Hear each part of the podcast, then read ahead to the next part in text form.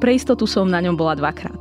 Čierna komédia Invalid je o mojich obľúbených 90 a potom je to variácia na klasické príbehy o boji ľudového hrdinu proti presile zla. Príbehy, ktoré má každá národná mytológia, vrátane samozrejme tej slovenskej, príbehy, ktoré sú v základe mnohých národných identít. Mimochodom, práve 90 boli podľa historikov kľúčové pre utváranie našej súčasnej identity. Hlavnou postavou v Invalidovi je Laco Hunder.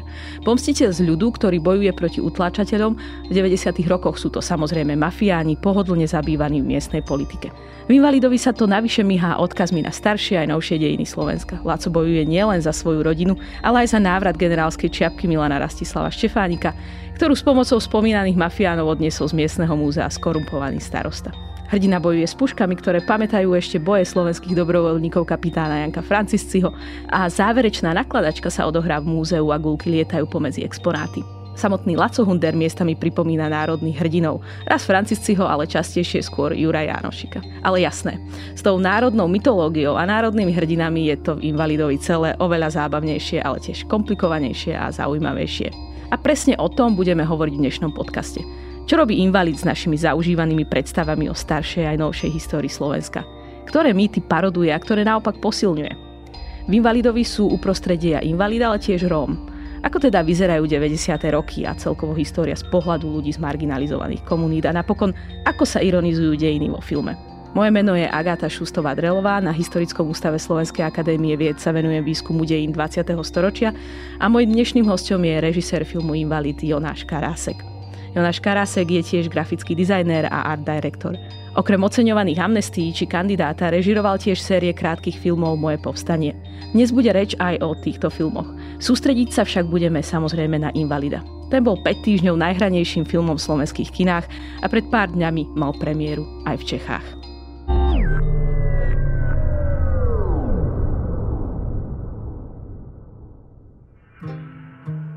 Gabo, čo sa stalo v tom múzeu? Pustite ma, ja tam mám kamaráta. Ja ti pustím. Ja neviem, ja som tam ani nebol. Pán Angolaj, však sme vás tam našli. Vy ste náš jediný svedok. Keď vám poviem, tak mi nebudete veriť. Skús. Začneme otázkou, ktorú už máte asi obohranú po všetkých tých rozhovoroch. Prečo čierna komédia práve o 90 mňa, mňa by zaujímali najmä tie, akoby, ak sú nejaké osobné dôvody. Um, ako ste prežívali 90 a vieme prípadne v Invalidovi nájsť aj nejaké akoby vaše prežívanie, vaše spomienky? No my sme, priznám sa, dlho rozmýšľali aj nad tým, že to dáme do súčasnosti, pretože je ten tlak na tých tvorcov, nech robia veci zo súčasnosti, lebo že divák potom k tomu ľahšie nájde cestu a lepšie sa s tým vie stotožniť. Ale bola tam vlastne, čo sa týka príbehu, bola tam len jediná vec, ktorá sa viazala na tej 90 priamo a to bola vlastne hra s tými inzerátmi, že išiel na inzerát ten náš hlavný hrdina, čo by sa dneska už nestalo. Dneska už sa to deje cez internet všetko. To znamená, to bolo jediné a to by sa dalo veľmi ľahko zmeniť, ale mne sa tie 90 páčili aj z vizuálneho hľadiska, predsa len tá súčasnosť, ja som dizajner priemyselný a vlastne veľmi mne imponuje ten súčasný dizajn eh, tých aut, je to také nepoetické a to je zaujímavé, že vlastne keď som bol mladý, tak sme hrozne, jak sa otvorili tie hranice, tak sme kúkali na to Rakúsko a boli sme z toho úžasnutí a neznášali sme tú našu slovenskú šeť. A teraz sa mi tá šeť páči, že vlastne eh, chcel som tú šeť zobraziť a tie 90. roky sú vlastne kombinácia tej komunistickej šede, ktorá ostala a tých neonov e, nových, ktorí prišli z, so sexshopmi a s videopožičovňami a s týmito rýchlo kvasenými barmi a diskotékami. To znamená, že je to vizuálne veľmi lákavé a aj tá doba bola zaujímavá, doba toho prerodu, kde naozaj boli tí mafiáni naozaj mafiáni a politici, aspoň ja som to tak vtedy vnímal, boli dobrí a zlí. Teraz sa v tom človek naozaj nevie vyznať, že komu môže dôverovať. Takže z tohoto pohľadu to bolo také jasnejšie, jednoznačnejšie a asi myslím, že aj ľudia lepšie príjmú kritiku spoločnosti, keď uh, je to volá kedy, hej, že keď, a však to vtedy tak bolo. Ono je to aj teraz vlastne veľmi podobné podľa mňa, ale vždy si môžeme povedať, no ty v tých 90 rokoch to tak bolo, tak to perfektne zobrazili. Podľa mňa je to veľmi podobné aj teraz. Áno, ja som sa tam samozrejme tiež ako historička na, na stoličke neustále vrtela, pretože presne to, čo som tam videla, bolo to, čo ste teraz pomenovali, že, že tie 90 neboli akože úplným zlomom oproti tým 80 ale že sú tam naozaj akoby uh, mnohé kontinuity aj vizuálne, ale teda možno aj um, osobné, o tých vieme veľa, ale teda skúsme sa na, na ten akože filmársky pohľad na uh, tie 90 pozrieť trochu kriticky. Že máte dojem, že možno, že uh, tá filmová produkcia a je mi jasné, že teraz hovoríme o množstve filmov, ale že sklzáva to niekedy aj k takému akože mytizovaniu alebo na jednej strane možno romantizovania, na druhej strane možno takému, že akože uh, vulgarizovaniu alebo, alebo niečo v tomto smere? Tak od toho je film, aby to trošku prehnal, no. Tak, tak, tak, tak to je. Ale v tej vašej otázke bolo, že prečo 90. roky. Ja myslím, že pretože je to ten správny odstup. Že tých 30 rokov je presne ten odstup, keď už uh, ako naozaj sa o tom dá hovoriť a už tie veci sú uzatvorené. Podľa mňa sa to takto vždy posúva. Hej, že točilo sa o 70 keď bol ten odstup, uh, ten správny. Podľa mňa je to týmto dané. No. Tak uh, za 30 rokov sa bude točiť o tomto období. Áno, samozrejme, um, v tom máte pravdu, že ten odstup funguje, ono to funguje aj v histórii, hej, že proste inak píšete o tých veciach, keď sú 20 rokov po, inak uh, o nich píšete, keď sú 30 rokov po a takým dôležitým akoby motivom vašim v tom celom je, že tam vlastne už aj humor. Že dokážeme sa na 90 momentálne už pozerať fakt akože aj s takým humorom a s takou nadsázkou, alebo sme mali tendenciu tie 90 keď sa pozrieme akože naozaj na tú produkciu, ktorá o tých 90 hovorila uh, už vlastne od konca 90 že ten humor tam bol vždy nejaký taký, nejak taký prítomný, alebo, alebo skôr je to o tom, že teraz už naozaj sa vieme na to pozrieť aj zľahka, s takým odstupom a fakt, že s čiernym humorom. Ja si myslím, že na všetko sa dá pozrieť rôzne. Dá sa na to pozrieť veľmi vážne, diali sa tam vážne veci, ale všetko to vieme zosmiešniť a bagatelizovať. My sme sa na to chceli pozrieť s humorom od začiatku. To bola komédia, ktorá mala byť čierna a mala ísť na hranu, tak to sme si to nejak stanovili a snažili sme sa dodržať náš slub. Jasné, že vlastne hej, ten čierny humor nie je nevyhnutne o bagatelizovaní veci, ale častokrát možno práve o, o počiarknutí aj tých e, zložitejších momentov. A ja by som sa teraz rada pozrela na to, že čo robí naozaj invalid s tou akoby takou slovenskou národnou mytológiou. Ak to správne čítam, a vo filme nakladáte celkom tej také akože nacionalistickej, extrémistickej mýtotvorbe z 90. rokov, ale vlastne aj zo súčasnosti, nie? že tam asi nie je úplne, úplne až taký veľký rozdiel a výdatne tam aj využívate také rôzne odkazy na slovenskú históriu. To ma, to ma samozrejme veľmi zaujíma. Ako sa do scenára dostala tá, tá historická linka, tie historické symboly? Lebo teda, ak to správne chápem, tak ten scenár pôvodne nebol úplne akoby tak akoby komplexný. Ako sa tam dostalo práve toto? Ten scenár bol jednoduchší.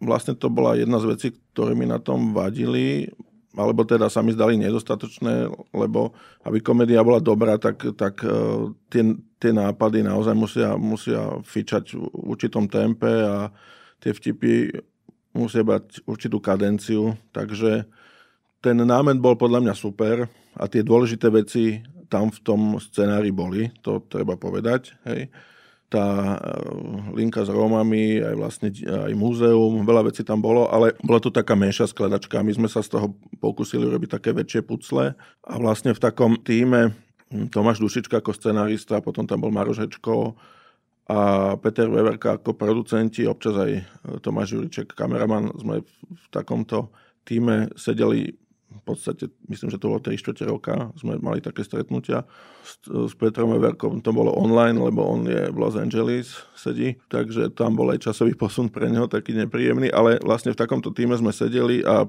snažili sme sa ten príbeh urobiť čo najkompaktnejší a čo naj, najzaujímavejší. Takže táto linka e, so Štefánikom sa tam mm-hmm. dostala vlastne cez toho politika. Ten mm-hmm. tiež uh, mafian uh, polmočka politik, ktorý tiež nebol v tom pôvodnom scenári. A to mne vlastne vadilo, že ten e, Laco Hunder sa vysporiada len s takými 5-korunovými mafošmi lokálnymi a mne tam chýbal väčší nepriateľ, alebo zaujímavejší nepriateľ, väčšie zlo a vlastne sme si tam dosadili takéhoto mafiana, ktorý sa stal starostom a je to vlastne nejaká metafora na ukradnutý štát, lebo mne, mm. my to naše mestečko vnímame ani ho nikdy ne, nenazývame, je to nejaké mesto, a sa tam spomína mesto, aj na špz máte ME ako mesto, ano. ak ste si všimla.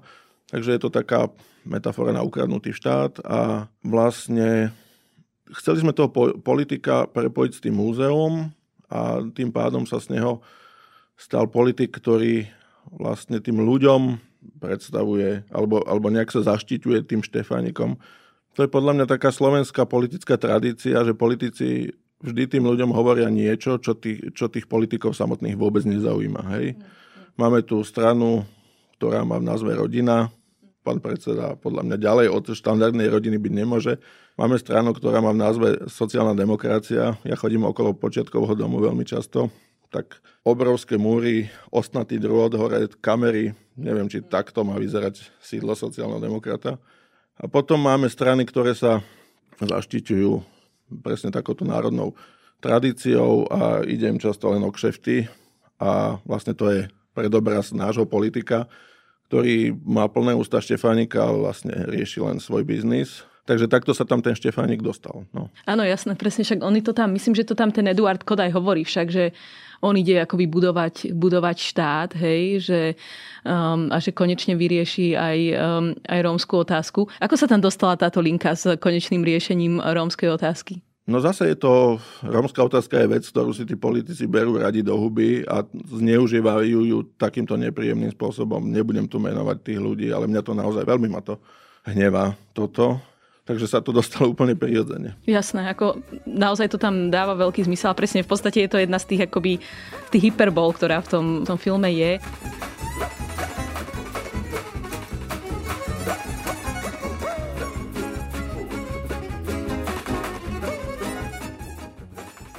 Keď hovoríte o tom Štefánikovi, tak um, ja neviem, koľko vlastne môžem prezrádzať, ale teraz, doteraz už asi ten film videlo veľmi veľa ľudí. A uh, je tam samozrejme aj ten uh, pohľad z tej kancelárie toho starostu, ktorú, ktorý by sme ten pohľad by ste asi kľudne mohli natočiť aj v kancelárii nemenovaného šéfa nemenovanej strany, kde je vlastne on znázornený ako Štefánik um, s tou, s tou uh, generálskou čiapkou. A inak ono vlastne ten Štefánik, on je zaujímavý aj v tom, že naozaj ako on je tak akoby veľmi často a využívaný naozaj že rôznymi ľuďmi od tých naozaj tých pravoverných demokratov v 90 alebo v 80 až po, až po potom v podstate ten taký nacionalistický symbol. Ale vráťme sa ešte raz e, k tým Rómom, lebo to tam je naozaj samozrejme akože veľmi e, dôležitá línia. A v e, Invalidovi je vlastne hlavným rozprávačom Róm Gabo Anďalaj, pričom tou hlavnou postavou je samozrejme invalid Laco Hunder. Vlastne uprostred toho príbehu sú tí, ktorí sú dlhodobo marginalizovaní. A nedávno som dočítala knihu od prvej rómskej spisovateľky Eleny Lackovej, Narodila som sa pod šťastnou hviezdou a to je jedna vlastne z prvých kníh, ktorá odkrýva rómsky pohľad na dejiny 20. storočia na Slovensku, čo opäť akoby mám dojem, že teda, nie že mám dojem, ale som presvedčená, že v tom akože slovenskom diskurze nejak verejnom vôbec, vôbec není prítomné, že toto je jeden z tých akože mnohých um, akoby foriem marginalizácie. Um, nehovoriac teda o tom, že na dejiny z pohľadu zdravotne zvýhodnených ešte stále čakáme. Ja by som len chcela povedať dve hlášky, Gaba ktoré sa mi fakt e, akože strašne páčili. Gabo hovorí, že o Rómoch sa nepíšu knihy, len články v novinách, aj tie nie sú zväčša pekné a potom, potom hovorí, že s invalidmi je to ako s cigánmi, nikto na nich nemyslí. E, možno teda invalida vnímať ako príbeh, ktorý vlastne prepisuje také akože štandardné slovenské národné mýty, kde máme akože rúčeho, zdravého, e, bieleho hrdinu. Alebo neviem, prosto možno sa na to pozrieť ako príbeh, ktorý akože má šancu nejak obohadzovať tie také naše základné predstavy o nás samých. Neviem, či prepisujeme nejaké veci, ale každý tvorca sa snaží byť originálny a vlastne nám to prišlo veľmi originálne mať Roma rozprávača. Ako dlho sme rozmýšľali, ako ten príbeh vyrozprávať a ono je to, má to dve roviny. Jedna je vlastne rozprávanie toho príbehu, že takto je to zaujímavejšie, keď sa tie veci dozvedáme na tej na tej policajnej stanici spätne. Vlastne skáčeme tam a naspäť a robí to zaujímavý rytmus tomu, tomu príbehu. To je jedna vec, ktorá podľa mňa veľmi pomohla tomu filmu a tomu, ako ten, ako ten príbeh funguje. A druhá vec je naozaj, že Roma rozprávača, neviem, či už niekto mal, a skýta to veľmi veľa rôznych uh, nuansí, ktoré zase sa hrajú s nejakými stereotypmi, že Róm na policii asi nepovie úplne pravdu, ale zase je to veľmi milé na druhej strane, pretože ten Laco je jeho kamarát a on predsa na ňo nebude hovoriť zle, takže on sa snaží rozprávať veľmi pekne o ňom. A to je milé, že sa vlastne dozvieme niečo iné, ako následne alebo predtým sme v obraze videli. Takže poskytovalo to takéto vtipné príhody, ktoré opäť podľa mňa tomu filmu pomáhajú. Mne sa strašne páči, že, tam, že ono to vlastne tak ako hrá naozaj s tou takou našou predstavou o kultivovanosti, že v podstate zároveň Gabo je v podstate aj taký najkultivovanejší rozprávať, že keď si ho ako porovnáme s Kotom, hej, že, že alebo s, s, s, tými, s tými mafiánmi, že vlastne on je naozaj taký akoby kultivovaný, hovorí pokojne, jemne, s láskou o, o, o Lacovi. A napriek tomu, že Zdenek Godla je Čech, tak podľa mňa má najkrajšiu slovenčinu v celom filme. Však úplne až takú akoby e, historickú mierne, že takú, alebo respektíve takú, um, že tam nie je žiaden nejaký prízvuk, že je taká akoby spisovná, pekná. Ono to, ono to podľa mňa vychádza z toho, že, že ten Zdenek sa s tou Slovenčinou stretol skôr v detstve, mm-hmm. to znamená, že si ju zachoval e, nejakú a podľa mňa mu to veľmi pomohlo aj ako postave, že, že pôsobí s tou Slovenčinou pôsobí oveľa jemnejšie ako keď ho človek počuje rozprávať po česky. Ja by som sa rada spýtala na Zdeňka Godla, lebo samozrejme, ako asi mnohí z nás som ho stretla prvýkrát teda v Moste, v seriáli Most a mňa by zaujímalo, on teda má ten e, svoj pôvod alebo časť svojho pôvodu zo Slovenska. E, on to nejakým spôsobom akoby reflektoval tú svoju postavu, že um, nejak sa k tomu vyjadroval? No to nejak moc neriešil. Ako my sme mu tú postavu ušili trošku na telo, že ten mm-hmm ten Zdenek je akože fajn chlap, aj ten náš e, Gabo je vlastne veľmi fajn chlap, to znamená, že a myslím, že to aj najlepšie funguje e, herecky tomu Zdenkovi, keď tie postavy sú podobné ako on je, lebo on je herec, neherec, to znamená, že asi by možno robilo problémy zohrať úplne, že nejakú, nejakú náročnú, úplne inú úlohu, na, na aké je zvyknutý. To znamená, že my sme proti tomu to nechceli, práve naopak snažili sme sa to prispôsobiť jemu, lebo tá postava bola pôvodne iná.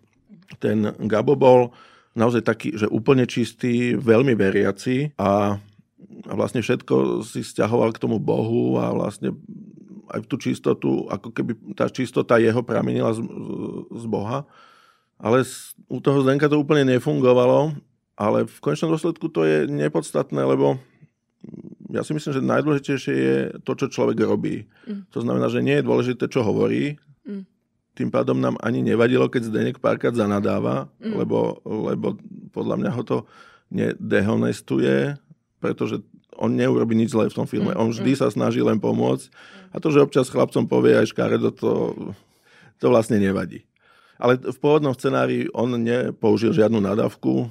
Zdenkovi sme to prepáčili, zdalo sa nám, že mu to lepšie bude fungovať. Ešte zostaňme pri Rómoch a, a, a rómska osada. Vy ste už zo pár rozhovorov hovorili o tom, ako to tam celé bolo a, a ako to tam fungovalo. Mňa samozrejme zaujala tá postava e, Aničky, teda e, Gabovej sestry. A samozrejme preto, lebo ak mám teda dojem, že Rómovia sú neviditeľní, tak, e, tak sa mi zdá, že rómske ženy sú ešte, ešte neviditeľnejšie, nehovoriac um, o deťoch. Anička bola v pôvodnom scenári? Áno, bola. Od začiatku tam bola. Čiže... Tak sa, dúfam, že sa nemýlim, lebo naposledy nejaký zo štábu človek postol finálny scenár na, na sociálnu sieť a bolo tam, že verzia 25C, to znamená, že úplne sa už neorientujem v tých verziách. Strašne veľa ich bolo ale myslím, že ona tam bola od začiatku. Hovoríme ešte chvíľu o, o humore. Mne sa totiž stá strašne osviežujúce, a sa, opäť je to akoby asi moja profesionálna deformácia, že sa spájajú dejiny s humorom, pretože to mám dojem, že akože u nás nemáme nejakým spôsobom úplne, úplne silné, že nemáme takú akože sebairóniu, že niekedy berieme aj udalosti, ktoré uh, by sa dali brať s nadsázkou a s humorom, že ich proste akože s humorom úplne neberieme. Um, a to, toto možno smeruje skôr k vašim skorším filmom, ale aj k Invalidovi. Ako vidíte akoby uh, to spájanie humoru v kontexte akoby práce s tými takými akože národnými pokladmi a proste e, naozaj, že akože myhá sa tam Štefánik e, v proste čiernej, čiernej komédii. Ja s týmto žiaden problém nemám. Ja rád neustcím čokoľvek. Ako napríklad Štefánika si veľmi vážim, keď človek počúva alebo číta, čo všetko dokázal a kde všade bol, tak je to neuveriteľné. Je to... Ale zároveň podľa mňa to bol veľmi veselý človek To znamená, že on by si zo seba robil srandu tiež, aspoň tak, taký mám pocit z toho, čo o ňom viem. A na mňa pôsobí ako slovenský Jara Zimmerman trošku. Mm. Od kúzelníka cez vrcholového politika, horolesca. To je perfektný terč e, na vtipy. Paráda, ako toto znie ako dosť dobrá titulka môjmu kolegovi, ktorý píše, Michal Kšinian, ktorý píše Milanovi Rastislavovi Štefánikovi. Môže, mať, môže napísať ďalšiu knižku Milan Rastislav Štefánik ako slovenský Jara Zimmerman. A... Ale v dobrom, naozaj. Ja tomu, že, áno. Hej. Že je to obdivuhodná postava, jedna z mála, ktorú naozaj, že to, poznám lepšie a, a vždy, keď sa dozviem niečo do, nové, tak e, vlastne len otváram sa, že ako to ten človek všetko postihal. Áno, ja, ja, ja tomu rozumiem, že akože fakt si myslím, že ono častokrát ako pri týchto veľkých osobnostiach, že tam častokrát oni mali zmysel proste pre humor a pre seba iróniu, ale proste v tom historickom obraze to jednoducho proste vypadne. Lebo máme dojem, že jednoducho musíme ctiť ich pamiatku a ctenie pamiatky znamená, že ich proste akoby zobrazujeme ako akože nadľudské bytosti a vôbec tam nedávame tie také akože základné veci ako robenie chýb alebo proste akože robenie, robenie humoru. Ja mám taký životný postreh, že tí ľudia, ktorí naozaj niečo dokázali a sú šikovní, tak sa väčšinou neberú príliš vážne. A tí, čo sa len snažia niečo dokázať a nejde im to, tí sa berú o to vážnejšie.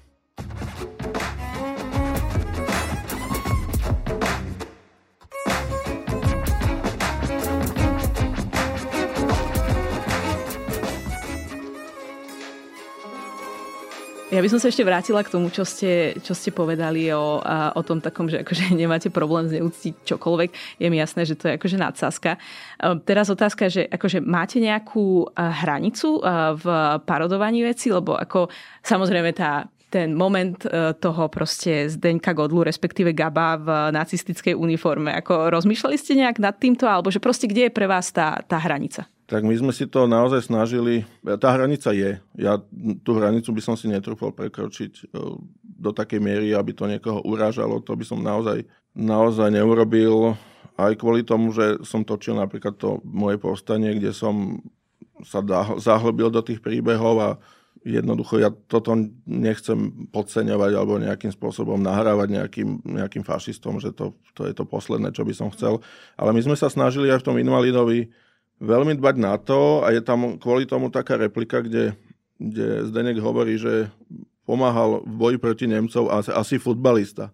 To znamená, že tým chcem povedať, že ten Zdenek, oh, Zdenek, Gabo vôbec nepozná ten kontext. Pre neho naozaj v tom filme je to krásny kus oblečenia a, a je to ešte aj značkové.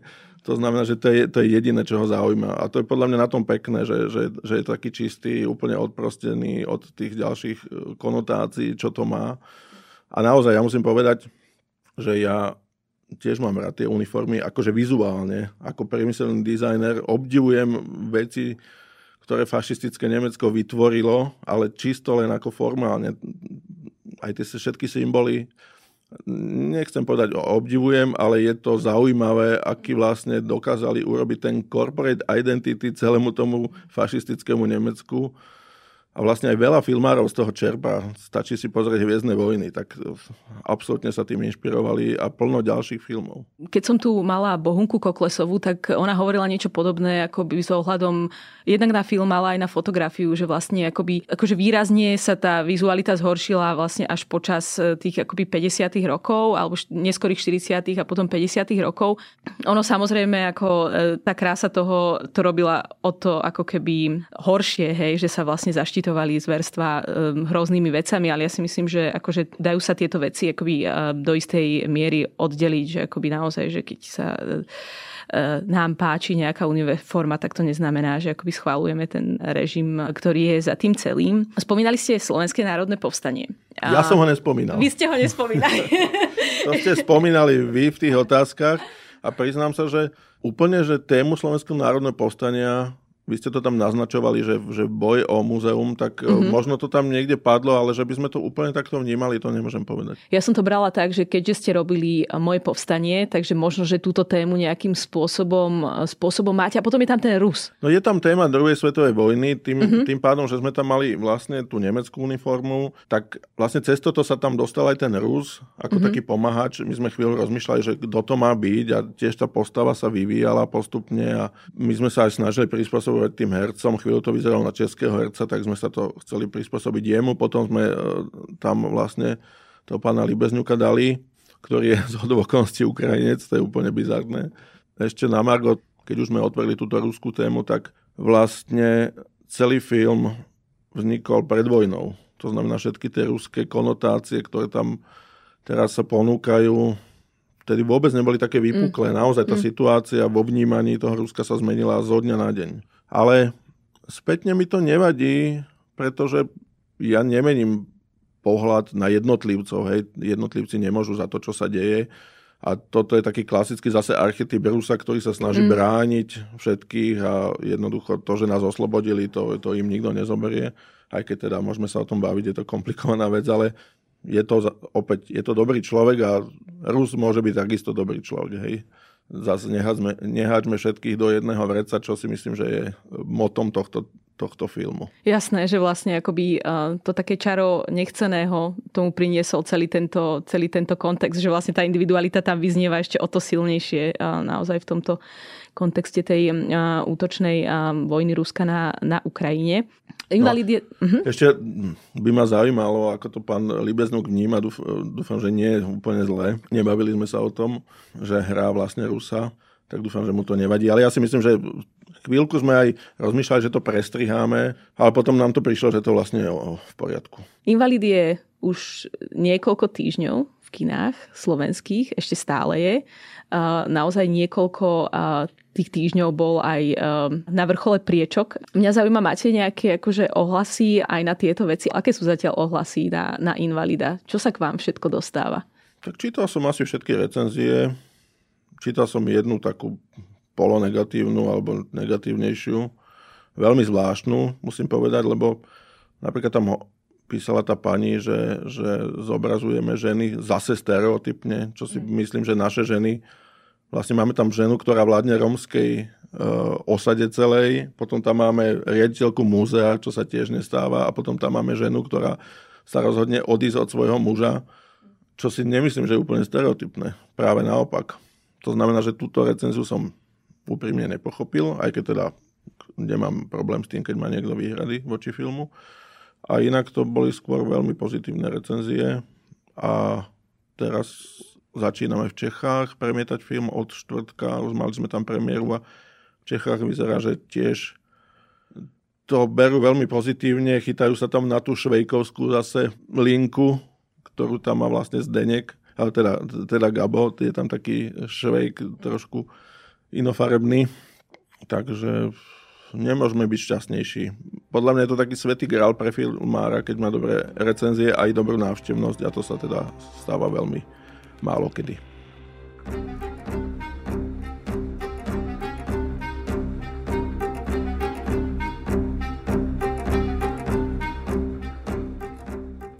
Vyzerá to teda tak, že v podstate um, aj v Čechách to celkom dobre zarezonuje s tým zase s tou ich akoby takou českou ľudovou, ľudovou mytológiou, keď už to teda verú v tomto akoby švejkovskom slova zmysle. Ja som veľmi rada, že ste uh, spomenuli uh, tie ženy, pretože mne sa tam v tom filme páčilo um, to, čo sa napokon akoby aj ja snažím v tomto podcaste, že, že proste tam boli naozaj že rôzne typy žien, že to tam nebolo len teda o tej jednej silnej žene, ale že tam bola naozaj aj tá riaditeľka, ktorá proste ide vlastne uh, po ruke uh, tým miestnym mafiánom a že vlastne aj, aj s mužmi, aj so ženami je to naozaj tak, že sú rôzne tie, tie charakterové, charakterové typy.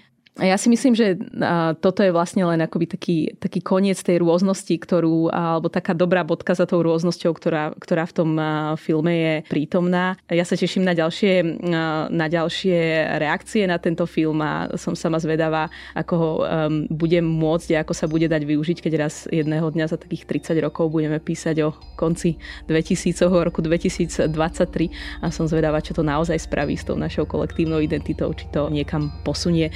Jona, Tomáš Karasek, ďakujem vám za rozhovor. Ďakujem aj ja za možnosť sa vyjadriť.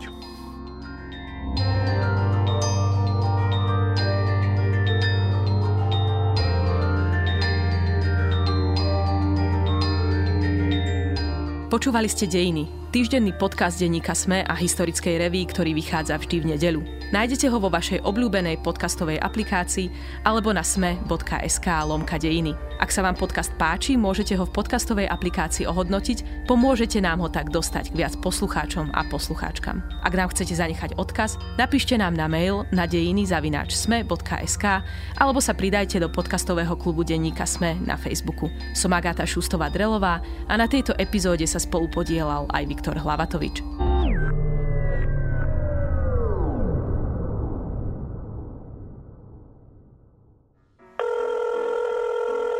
Dobrý deň. Dobrý deň, tu je Adam Blaško, ja moderujem satirický podcast Piatoček. Máte na chvíľku čas? Akože absolútne vôbec, hej.